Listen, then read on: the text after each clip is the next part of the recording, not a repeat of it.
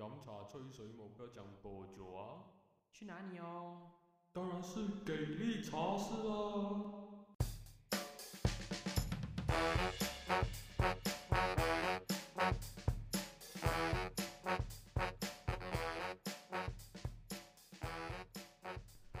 欢迎回到来给力茶室，今天有我给力，还有哈利，大家好。大家好。好了，这次呃一定不可以忘记要召回很前几集的惯例，就是先为我们的听众嗯叫一杯带冰吧，好不好？叫一杯带好，可以来个可以来个呃 copy o 歌颂嘛？也可我最近迷上了喝 copy o 歌颂。那就跟观众一起分享吧，Bro，来一杯 Kopi o k o s o n 啊啊！谢谢各位的收听。我们这一集，嗯，这一集要聊什么呢？聊花木兰。我我还没有看花木兰，你看了吗？我看了，我看了，所以呃，我我我，你有看以前的动画版吗？有我两个都有看。以前那个哦版本你知道是有木须龙啊，就是那个很很可爱的小龙。对，是 Eddie Murphy 所演声音哦是 Eddie Murphy 的，啊我不知道 Eddie Murphy 声音演出的木嗯须龙。然后在真人版，其实 Disney 的真人改版我很多都没有看过诶，我其实大部分真人改版我都没有看过，从 Lion King 到阿拉丁，到现在这个花木兰。应该是说看过应该是讲这个真人版本这个东西，其实应该是最近才开始的一些新企划，所以可能对于我们现在，我们也没有，我们可能也就停留在以前，呃，这个动画的时代，也会对以前那个动画的那个质感比较有共鸣吧。就现在会，就对我而言，我是不太会有任何的 motive 去看这个真人版的，所以呃，这个花木兰是我第一个看迪士尼真人版的这个电影。所以呃，总结来讲，你觉得真人版花木兰好看吗？不好看，所以你必须很老实跟？大家说，我觉得不好看。为什么？啊、哇，太多原因了哎，要从哪里讲起？OK，我们我们讲个最最简单的，为什么花木兰不好看？就是因为它太奇怪啊！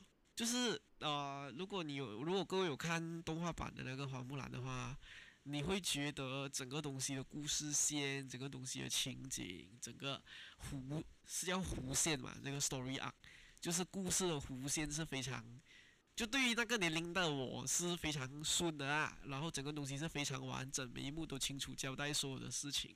OK，我刚刚讲的所有所有的优点，完全在这个新版的花木兰里面，就是所有的都是相反的，就是没有故事线，或者是有故事线，可是它的故事弧线非常的不完整，断断续续，完全不知道他在做什么。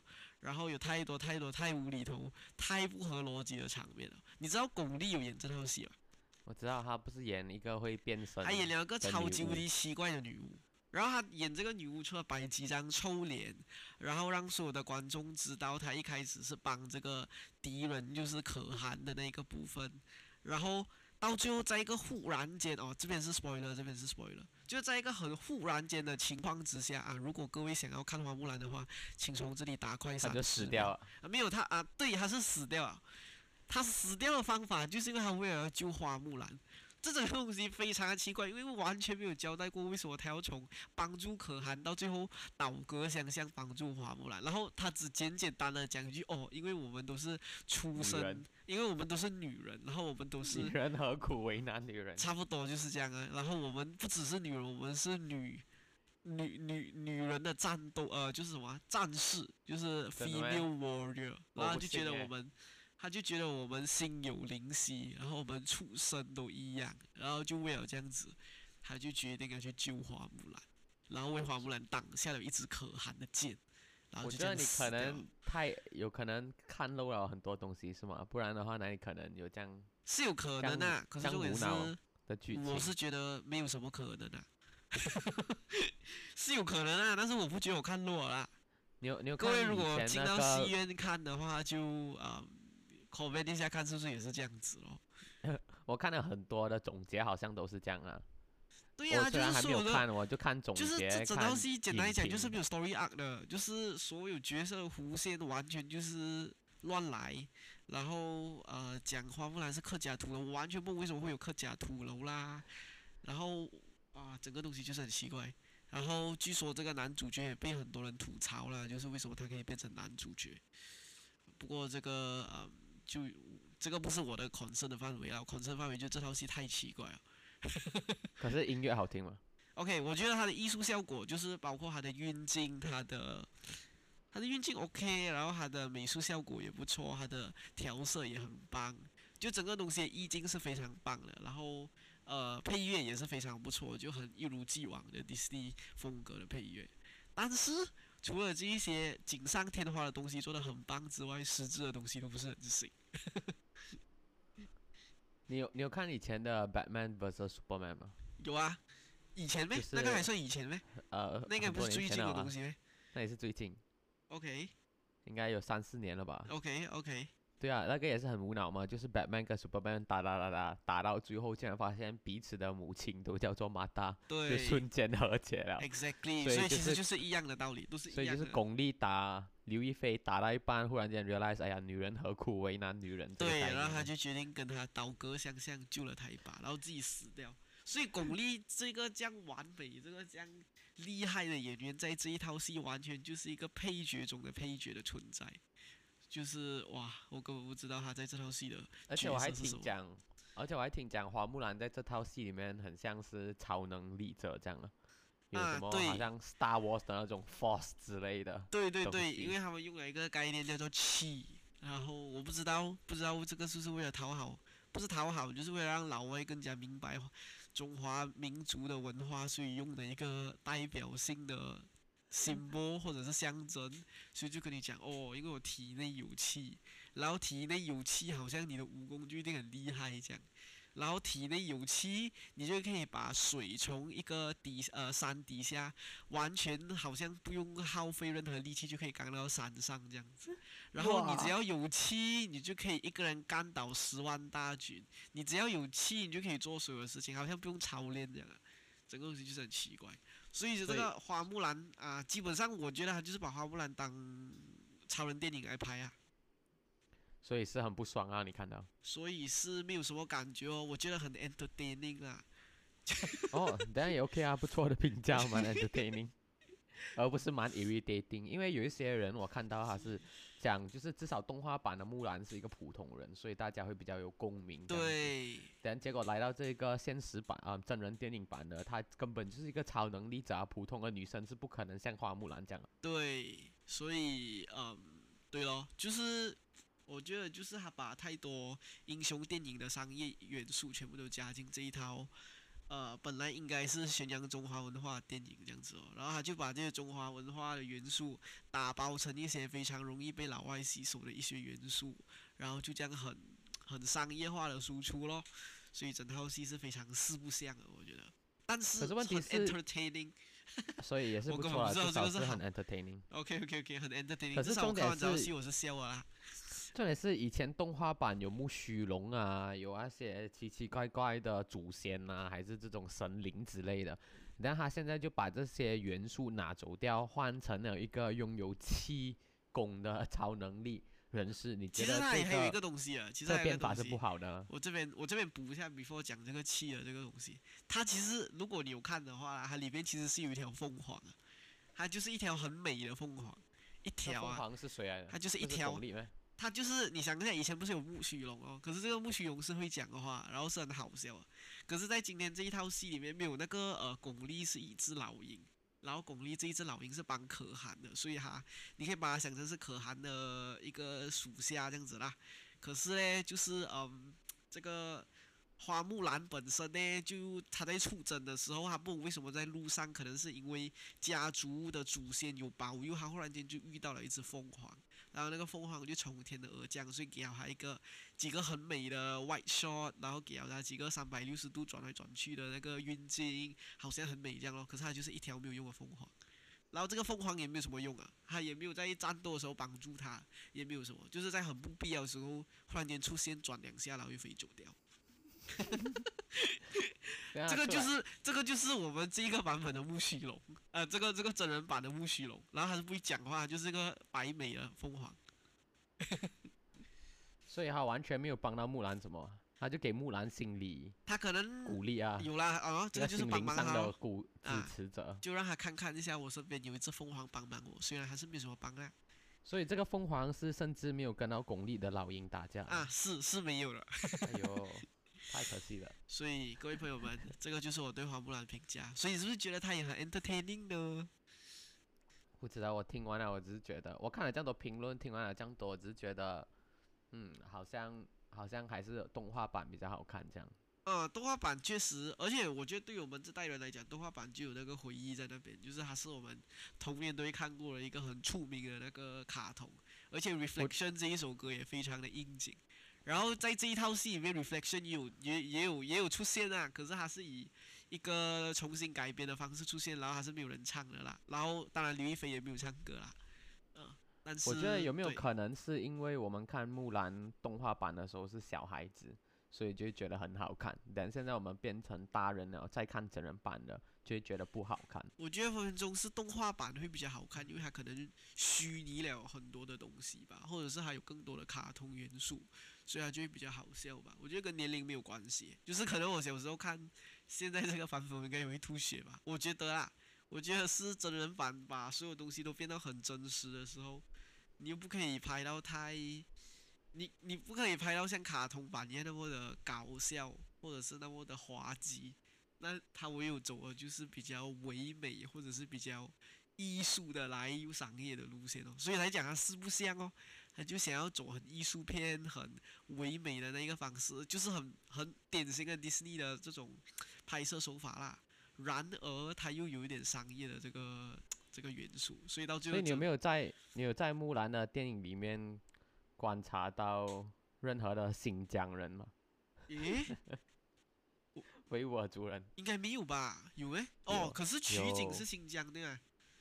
对，取景是新疆。你知道哪一幕是取景是新疆吗？因为我不知道。我看都没有看，我只知道 他们有在片片片尾的时候有感谢新疆的那些在教育营 哦，OK，的那些团体之类的，所以我就觉得哦，应该有新疆的维吾尔族人在里面客串吧没。有记错的话，好像是打斗的场景，还是某些山水的这个景象，好像是新疆的地区来的。不过是很漂哦亮啊，不过确实是很漂亮，所以你可以把它当成一套。如果你纯粹是享受艺术或者是享受美丽的风景的人，你可能看这套戏会看得很开心，因为真的拍得很美。拍得很美，我觉得拍得很美，而且调色调得很棒，然后全部东西都拍得很唯美，确实是。可惜，可惜现在网上很多人的评论，除了是客观上的不好看之外，也有掺杂了很多的政治因素啊，例如就是新疆这个打压维吾尔族人权的事件上面，迪士尼好像在漠视或者帮他们洗白这样，因为这套戏很明显有跟那些新疆在教育营的人合作。然后后来刘亦菲自己本身也是支持香港警察，哦，所以香港警察现在在呃年轻人或民主派的眼里就是暴力的象征嘛，所以刘亦菲支持暴力，然后整套电影又有在跟新疆的人这样合作这样子，然后间接影响了 这个我不太清楚啊，可是反正就是有这几个政治性的因素，新疆的政治性因素。和香港警察这个政治性因素，弄到大家一直在讲我们要 boycott，我们要 boycott 这套电影。所以其实这套电影如果单单从商业角度来看，其实是命运多舛呀。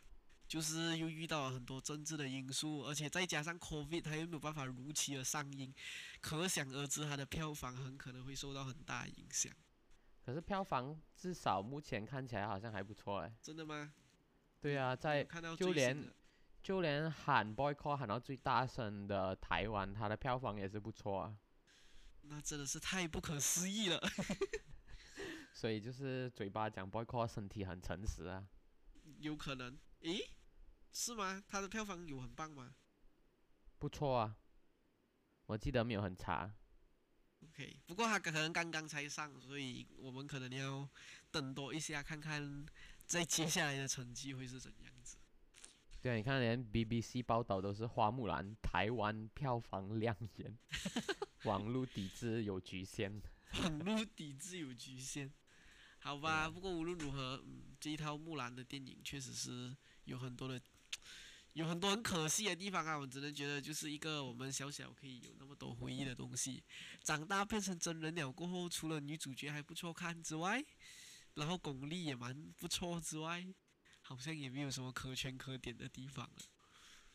对啊，可是我还没有看呢，我也不懂我会不会看，我应该不会看，我觉得。你觉得你应该不会看了吧？你听看了这样的评论，就听我讲了那么多这样负面的评论，我是觉得很 entertaining 啊，我到最后还是讲，主要是 entertaining。主要是 Disney 的真人版改演，目前为止我都没有吸引到我去看，所以确实欸我觉得这个也没有什么会影响到我的想法。对，我现在很想看的就是，嗯，那个 Keanu Reeve 主演的那个 Bill and Ted Three，诶，这个我没有听过。反正就是 Keanu Reeves 很久以前主演过蛮出名的一套系列，叫做 Bill and Ted，是搞笑片来。所以 Bill and Ted One、Bill and Ted Two 都是大概是二十年前或者十多年前的电影，然后现在重新再拍第三集，结果听讲评论都很不错，所以很难得隔了这样多年再重拍这个系列，他们并没有搞砸，所以就很想去看一下，因为毕竟 Keanu Reeves 在之前的电影 John Wick 演到这样出神入化，大对他概念就是凶神恶煞，可是忘记了其实他演喜剧也是很强的。嗯基努里维斯，可能早一集早一天我们可能有一集可以讲讲基努里维斯这个这个传奇的人物，不会老的不会老的老传我觉得他不会老是因为有东方血统啊。啊？为什么？我记得我记得他的他的血统里面好像是有一点点混血这样啊，所以偏东方一点。连东方人至少样子总是看起来比较稚嫩或年轻嘛，所以可能这一点上面有在基因上帮助了他一下。好吧，你看了天能吗天能我还没有看呢、哦，应该要不过看那最近确实。是因为这个 COVID 的情况有逐渐好转的趋势，稍微啦，稍微没有说很好，可是有稍微好转一点点。所以各各地的这个电影院其实都陆续的开放，然后我们的电影产业也开始慢慢的恢复到之前的状态。但是你知道，其实这些电影院他们开放可能只开放一两个时段而已。呃，我不清楚哎，这个如果你去看，如我只果你清楚新加坡的罢了。哦哦哦，对对对，新加坡应该就少一点时段哦。对，呃不是少一点，是少然后要隔超多，其实是少对啊超多时段，就是它可能一天只有几个时段而已。然后对咯，就完全没有像以前那样，呃，非常你想什么时候去到电影院都可以看戏的那种感觉。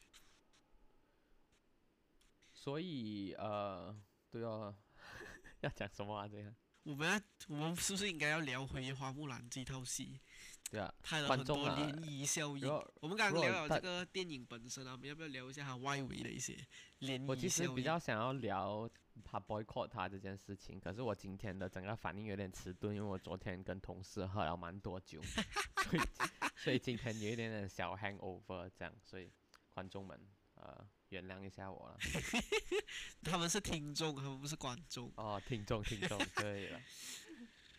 你所以你你你没有在留意木兰的这些政治原因，对不对？我觉得其实之前对于比如说他他他支持香港警察啊，然后这件事情我是知道的。然后对于维吾尔族呃这个新疆这个东西，当然是在它上映了之后看到了这个谢幕的是一个 credit 之后才知道的啦。但是对于香港警察这件事情，其实也沸沸扬扬了很久嘛。但是本来它是要上映的，因为口碑后来延迟了，所以它好像有一种逃过一劫的感觉。所以你会因为香港，所以你你也愿意跟着你的朋友一起去看，就证明其实你也没有很在意这个政治上面所鼓鼓吹的 boycott，对不对？嗯，应该是讲，我我我就纯粹把它当成一个电影电影来看啊，就是政治归政治，但是我可以娱乐归娱乐。啊、可以这样子讲。但是我是觉得，我不不过我是理解并且心里稍微的支持这一些，呃，稍稍的支持这一些会 boycott 他的人啊，因为确实演员的身体力行对于，就是演员你演的你演员本身的立场跟一套戏本身一定是一脉相承的嘛。真的吗？哦啊，请提出你的看法。我是觉得是这样啊。没有啊，现在比较就是如果要用立场来去划分，我们应不应该看这一套电影？我觉得最直接无辜被波及的人，就是那些电影的创作人士或者电影背后的工作人员。你不可以因为一个刘亦菲就抹杀掉他们的他们的 project 的嘛？这样子公平吗？我觉得应该不是很公平吧。但是，嗯，这样你只能讲刘亦菲是老鼠屎啊？没有啊，我觉得就是讲 boycott 的人才是老鼠屎啊。为什么讲 boycott 的人是老鼠屎嘞？这整件事情的舆论风向都是因为刘亦菲而带起的。他在这样敏感的菲时期讲只到这样敏感的话，刘亦菲只是众多大陆明星里面讲香港、讲支持香港警察的其中一份子罢了嘛。所以你觉得正确来讲，如果我们要表示对刘亦菲的不满，那应该直接的做法是什么？我觉得啊，我觉得应该不需要表示什么吧。太奇怪了吧，这个 stance。为什么为什么要不可以允许刘亦菲支持香港警察呢？没有你啊，嗯呃，我觉得是这样子啦。我觉得我们两个应该把 stance 摆清楚先。我个人是觉得香港警察这一件事情呢，呃，香港警察暴力行为是应该被谴责的，对。但是这一件事情有没有影响到我会不要去看某些人的影片，还是讲我觉得还好，因为我觉得影片就是消费品，这样消费品就事关我自己想不想要看。然后这一些政治因素都不会影响我想不想看这一件事情，因为我想不想看，纯粹是由我心情所决定的。但是在香港警察这一件事情上，我还是会去支持这个反对暴力的这一方的。所以，反对暴力不是应该双向的吗？我觉得你讲的对啊，我们要讨论木兰电影应不应该被抵制，应该要去看为什么大家要抵制它的原因，而它的原因常常是出自于香港警察到底你个应不应该支持它嘛？所以我觉得，好，我们就来这样子就从木兰身上跳来香港警察这个课题啊。OK，我觉得香港警察当然是有暴力行为哦，可是香港民众也是有暴力行为嘛，所以你可以谴责香港警察的暴力行为，可是不等于你不支持香港警察。不明白，你可以再讲一次吗？就是香港警察有暴力的因素，跟香港思维分子有暴力的因素是一样的，你不可以以偏概全嘛。我不会讲，因为有香港民众在那边丢汽油弹，在那边打伤警察，就讲香港示威分子都是暴民。然你也不可以因为香港警察有一些的确打伤了记者，伤及了无辜，就讲成香港警察是不值得被支持的。就好像回到美国的这个事件一样，有一些警察的，呃，brutality 害死了很多无辜的市民，可是他们不会不支持警察啊，只是要他们 reform 或者重新好好的去 review 自己。可是你还是会讲你支持美国警察的啊，你是一个美国人，只不过你支持他们，所以他们才要变得更好嘛。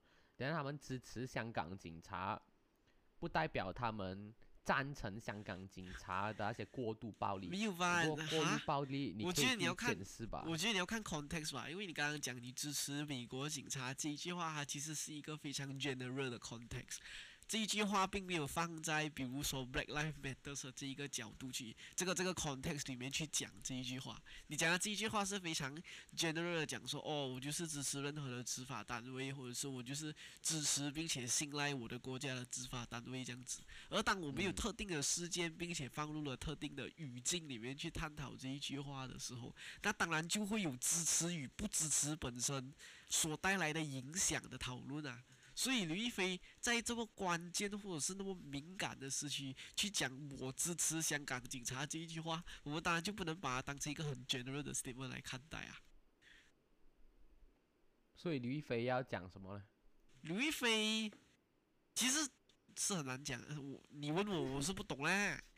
这种这样困难的问题，你要我们两个开茶室的人解决，那可能哦。我我只是觉得现在香港的问题已经不只是单方面的问题哦，它很大程度都是双方面的问题，而且它是一个结构性的问题，它所以它是一一个结构性的问题它。是一个人民不爽政府，政府觉得人民每天搞破坏，然后就是在这样恶性循环之下，经济完全没有办法前进，然后，完全没有外双方都没有在，双方都没有在关键点，就是没有在找 middle ground 啦，大家都没有在找 middle ground，大家都是在偏极推极端，然后在 polarize 整个社会，所以是非常困难的。但是回到吕亦菲这个问题，如果你问我吕亦菲应该怎样答啦，我是觉得吕亦菲应该讲我支持非暴力运动啊，很中立啊，警察非暴力就是 OK 啦。对啊，对啊，或者是我反反对不合理的暴力就好了啦。我反对不合理的暴力，有可能是反对警察，有可能是反对啊、那个什么的嘛，那个那个刺猬者的嘛。你还记得那个时候有一个很有意思的李嘉诚的那个广告，我忘记是什么，我可能是要搜一下。你还记得李嘉诚有个广告，就是在这个香港暴乱的时候所爆出的一个广告，你对这个东西有印象吗？没有哎，OK，你让我找找看。李嘉诚在，因为李嘉诚在呃香港有很多报纸嘛，然后他就是在香港暴乱的某一天，他就登了一个广告，然后你给我找找看这个广告到底是讲什么的啊？OK，OK，、这个广告讲最好的因可成最坏的果。暴力，然后就放个呃这个呃 stop sign，爱中国，爱香港，爱自己，爱自由，爱包容，爱法法治，以爱之意止息怒愤。一个香港市民李嘉诚，整个东西听起来啊，尤其有“爱中国”这个字啊，就让大家觉得他可能是在支持中共。但是哦，有很多人觉得这个是一首长头诗，就是他把这一首这个这个这个这个呃这几个字哦，全部的好像是第一个字把它连在一起啊，他却好像是在支持香港，就是这些示威者的这一个东西。所以这个广告很高明的地方就在于表面上，就是这是很多人的这个见解啦。表面上还是呃支持香港警察跟中共政府的，但是如果你能够读懂他的长头诗的话，他又好像是在支持示威者的哦，所以这是高明的。他长头诗是我长的找一下，我找一下，我但我有点有点有点难找，你记得？他有一个长头诗，应该是人民想太多吧。真的没？我觉得我怕我这样子录完这一集，一些以后的听众啊，现在的听众觉得我是不支持香港的民众呢。那你有没有来这个呃辩解一下？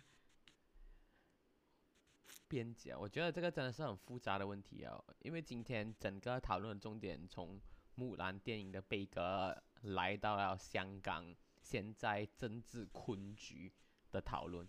然后木兰呢，不用大家悲歌，我也可能不会看，因为真人版电影对我来讲影响不大。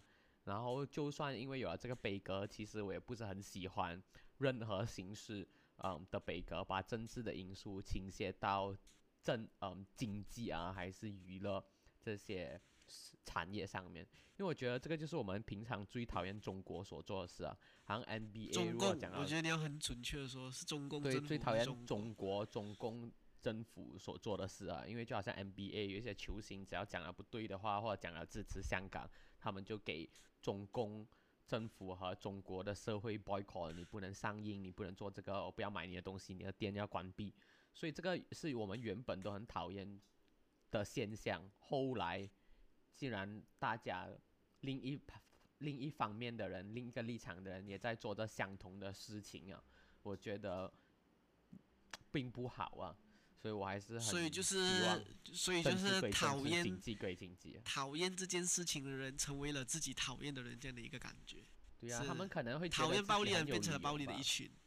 对，可能他们觉得自己会站在正义的那一方吧。可是我觉得，在当今社会讨论任何的争议，都不是黑白两面的，都是很复杂、很复杂。都是很复杂、果很灰如果你色。可以很对，所以，如果你可以选择立场，选择的那么干脆利落的话，我觉得你一定少看了很多事情。所以它一定是很复杂的选择。因此，我的个人见解还是，既然那么复杂，那我们就简单化它，政治归政治，经济归经济啊。可是你刚刚不是讲只要简单的看，你就会忽略了一些事情嘞？对啊，就就直接不要理啊。就是 就是不要去不要去在经济不要去影响到经济活动，因为经济活动还是比较重要，那个是给大家找饭吃、养家活口，还是这就是去消费的一个活动来的，这些都是会影响影响你的生活的。人你在这方面就尽量保住，不要再给他再受第二次影响吧。我觉得好吧，这个是我觉得这一点是可以赞同的，就是政治，尤其是对于文化产业啊、艺术产业这一件事情，确实是应该政治政治归政治，文化归文化，艺术归艺术，这样。对啊，政治归政治，文化归文化，或者政治归政治，经济归经济，就是一路以来我们最希望中共政府和中国的一些人民可以做到的事。不过我觉得政治跟经济它的联系可能会比较强一点，所以我觉得是不是很容易做到政治归政治，呃，经济归经济？或许它会比较难，因为分分钟你经济的影响力很大程度受到你政治影响力的这个影响对呀、响。对呀、可是这个就是那个，这个就是那个为什么我这样讲的原因。你们我们最希望的就是中国有一天，中国政府有一天可以稍微大方一点，政治归政治，经济归经济，对不对？NBA 球星讲他支持什么，就给他继续打球就好了，反正他又他能怎样呢？这个就是他个人的一个言论自由嘛。人家你中国人民还支持你中共政府就 OK 了啦。我就觉得这个原本就大家期望中国可以做到，中国开放可以做到的事，结果现在我们自己也做回相同就是越搞越像大家。大家一起都看谁的政治和经济影响更大，所以我看到只有更多的冲突。对但，我还是觉得，嗯，可能没有那么 constructive 啊这些冲突，因为只会让局势更紧张吧。嗯，OK，我已经找到李嘉诚的这一个长头诗广告啊，我再我再读一次。OK，他的原话是：最好的因可成最坏的果。爱中国，爱香港，爱自己，爱自由，爱包容，爱法治，以爱之意止息怒愤。一个香港市民李嘉诚，OK，这个是他表面上的诗。可是有人发现到，如果你把所有这一些断句的最后一个字连起来，它会变成一首另外一首诗，它会变成因果由国，荣港自己，义愤名臣。简单来讲，就是因果由国，就是所有的因跟果都是因为中国造成的啦。荣港自己很明显哦，就是要让香港自己呃治理自己咯，就是一国两制的概念咯，就是自己治理自己。义愤名臣，如果没有翻译错的话，就是现在这样的情况，就搞到了很多香港市民的民愤咯。嚯、所以本来表面上看起来是一个很很很已经有一点点偏中国中共政府的这一个长头诗，叫大家要止息怒愤这样子，结果原来他的长头诗后面是荣港自己，义愤名臣。就反而是画风一转，就支持了香港示威者这一方，非常高明的一首长头诗，不如刘亦菲可以学一学。为什么他忽然间会做这件事情啊？为什么他会做这件事情？不知道，他是李嘉诚吗？他这种搞乱香港的吗？哇！你是完全没有在担心这个 podcast 的收视收听率是吧？当然没有在担心啊，都没有什么收听，还担心什么收听率？也确实是啦。没有，重点是香港香港地产之所以降贵，就是给地产大亨搞的嘛。然后地产大大亨就是李家要税管财务，对哦。然后地产大亨的领头羊就是李嘉诚，现在他弄一个长头诗要为自己洗白，操，没有那么简单呐、你这样子很仇富心理啊！你讲的这句话，没有仇富心理，纯粹就是他就已经肆无忌惮的，呃，弱肉强食的世界成为了最强大的强者。但是现在香港就弄到民不聊生哦。嗯。然这个时候啊，才回头讲一讲荣港自己，就就是他继续要可是你不能否认？香港经济很大程度也是他建立起来的嘛。只是，所以问题其实是在香港经济是他建立起来的没有错，但是贫富差距太严重嘛。然后贫富差距再严重，背后有太多太多结构性的问题啦，政府施政的不对啦，然后其中一个原因是这个地产商的这个炒房啦，然后到最后这个社会结构跟政治结构的问题啊，所以你看，全部东西都是这个呃环环相扣，魂牵梦萦，全部牵在一起啊，非常复杂。对啊，香港问题实在是太复杂，所以后我们可以你你看到香港期来讲。对对对，但是啊、呃 b e f o r e that，我就是浅浅的问一句，你看到香港这样子，你其实会有什么样的想法？我的想法是，香港的年轻人不可以再由黄之锋领导。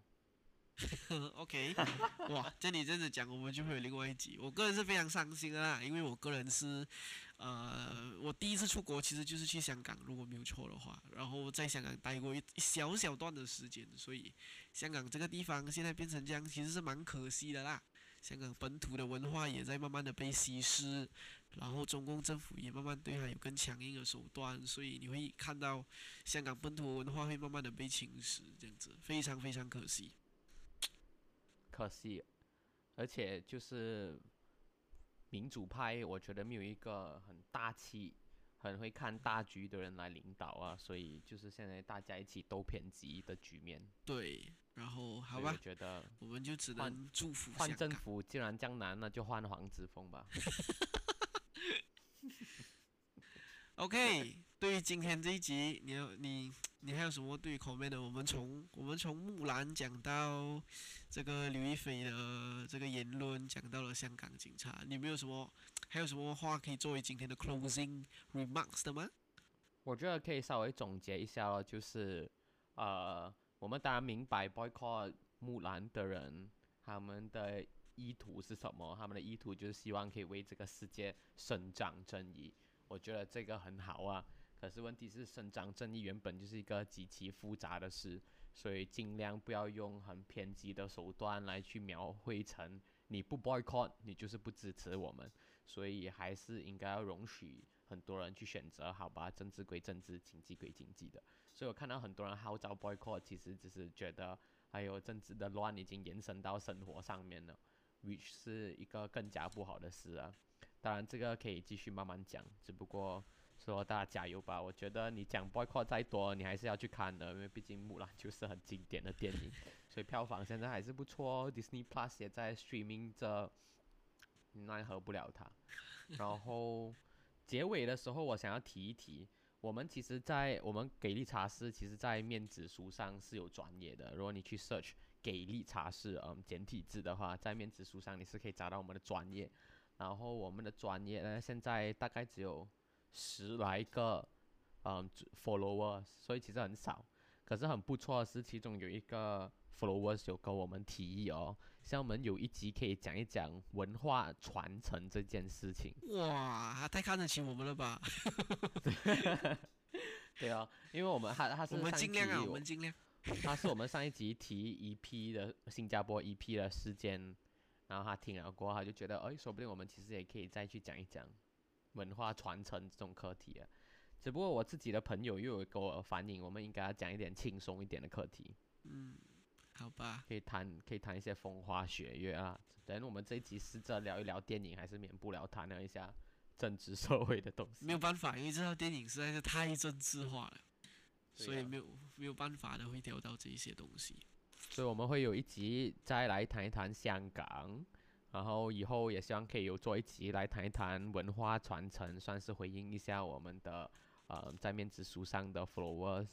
然后其实我自己个人之前还有几集想要做，就是谈微商这一件事情，诶，这个是一个不错的课题，对啊，因为你身边很多朋友和我身边很多朋友都在做微商吧，嗯，尤其在新马一代，超级多年轻人其实都在做微商吧。对呀、我觉得很好了，他们在追求着财富自由，我我我祝福他们。我也祝福他们。那我们这一集就看看在什么时候我们再聊聊这一集。嗯，再聊这些话题吧。所以后面陆续有来，喜欢我们的人记得在 Spotify follow 我们，然后面子书上也可以继续追踪我们，来看我们的最新更新。谢谢啦，再拜见。拜。